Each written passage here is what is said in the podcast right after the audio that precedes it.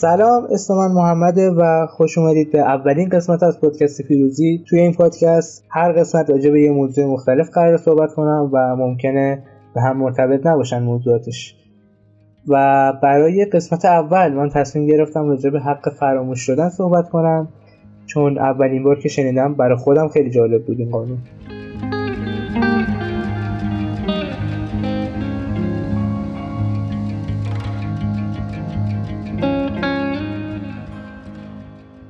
برای قسمت اول من تصمیم گرفتم راجع به حق فراموش شدن صحبت کنم چون اولین بار که شنیدم برای خودم خیلی جالب بود این قانون.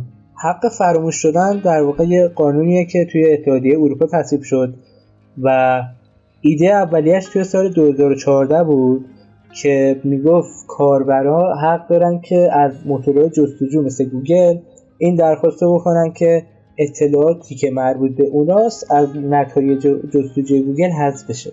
حالا نه فقط گوگل هر جستجوگر دیگه ای مثل گو یا بینگ.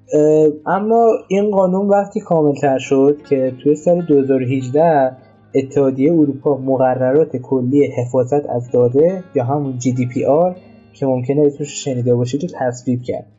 خب یه بخشی از همین GDPR هم مربوط می‌شد به همون حق فراموشی که اینجا یکم کاملتر شد. غیر اون موتور جستجو الان توی این قانون کاربرا می‌تونن از سایت ها و شبکه های اجتماعی مثل همین اینستاگرام و فیسبوک و سایت های مختلف درخواست اینو داشته باشن که اون محتوا و اطلاعاتی که مربوط به اوناست و اون سایت حذف کنه.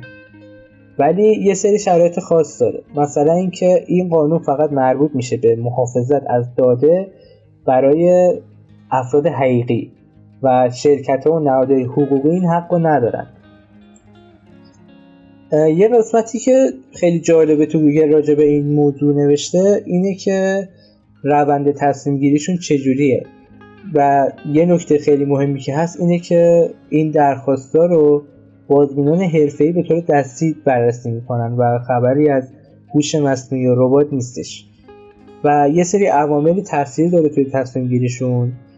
که مثلا اولیش این بود که هرچه اطلاعات با نحوه شناخته شدن شما در جامعه ارتباط کمتری داشته باشد احتمال اینکه آن اطلاعات از فهرست نتایج حذف کنیم بیشتر می شود حالا برای اینکه اینو بهتر بفهمیم یه مثالی هم خودشون زده بودن که من خلاصش خوب میگم.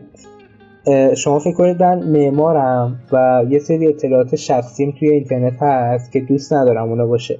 من این درخواست رو میدم که حذف کنن و این احتمالش بیشتری که قبول کنم اما این حالت رو در نظر بگیرید که یه سری اطلاعاتی هست که راجع به نقش من به عنوان معمار حالا نقد کردن یا صحبت کردن. این اطلاعات احتمالش کمتره که حذف بشن. عامل بعدی که تاثیر داره منبع اطلاعاته که در دو حالت خود گوگل نوشته که نمی‌تونن اون اطلاعات رو حذف کنن.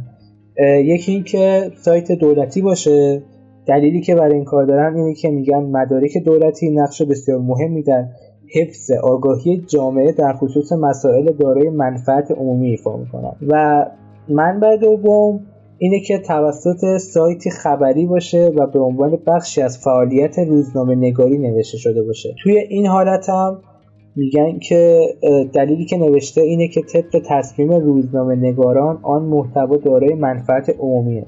و تو این حالت هم قضاوت روزنامه نگاران رسانه رو مد نظرشون قرار میدن و حذف نمی‌کنن اون اطلاعات رو موضوع بعدی که تاثیر گذاره اینه که چقدر از روی اون محتوا گذشته باشه. یعنی عمر اون محتوا چقدر باشه و صحیح یا غلط بودنشه که اون اطلاعاتش حقیقت داره یا دروغ فیکه. و در آخر هم این که اون محتوا جزء داده های حساس باشه یا نه محتوای حساس شامل اطلاعاتی میشه که مربوط به سلامت، گرایش جنسی، نژاد، قومیت و یا مذهب افراد باشه.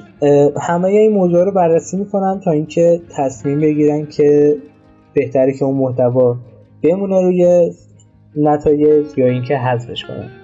شاید آخرش به این فکر کنیم که خب یه جایی مثل اروپا چه ربطی به ما داره؟ ما که این ور تو خاورمیانه قوانینی که اونا تصویب می‌کنن چه تأثیری داره؟ خب شاید این جمله درست باشه وقتی که قوانین مربوط به موضوعاتی خارج از اینترنت باشه. مثلا برای شهرشون نمی‌دونم راه و شهرسازیشون یه سری قوانین داشته باشن.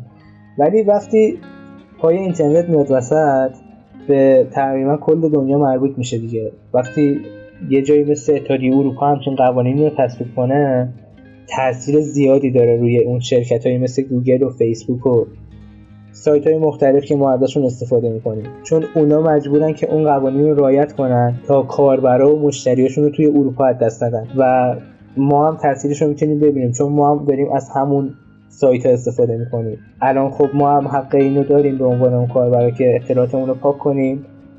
اطلاعاتمون رو برداریم از یه سایتی اینکه فراموش بشیم همچین حقوقی رو داریم. و اینکه اینترنت می‌تونه با قوانین درست خیلی بهتر بشه. و به نظرم این یکی از قانونهای خیلی جالب و خیلی مفید بود که تصویب شده بود و تازگی هم نیست حدودا دو سال پیشه. ولی با اینکه قدیمیه چیز جالبیه می‌تونیم راجبش صحبت کنیم. خب این بود از اولین قسمت پادکست پیروزی امیدوارم که خوشتون اومده باشه. تا قسمت بعدی خداحافظ.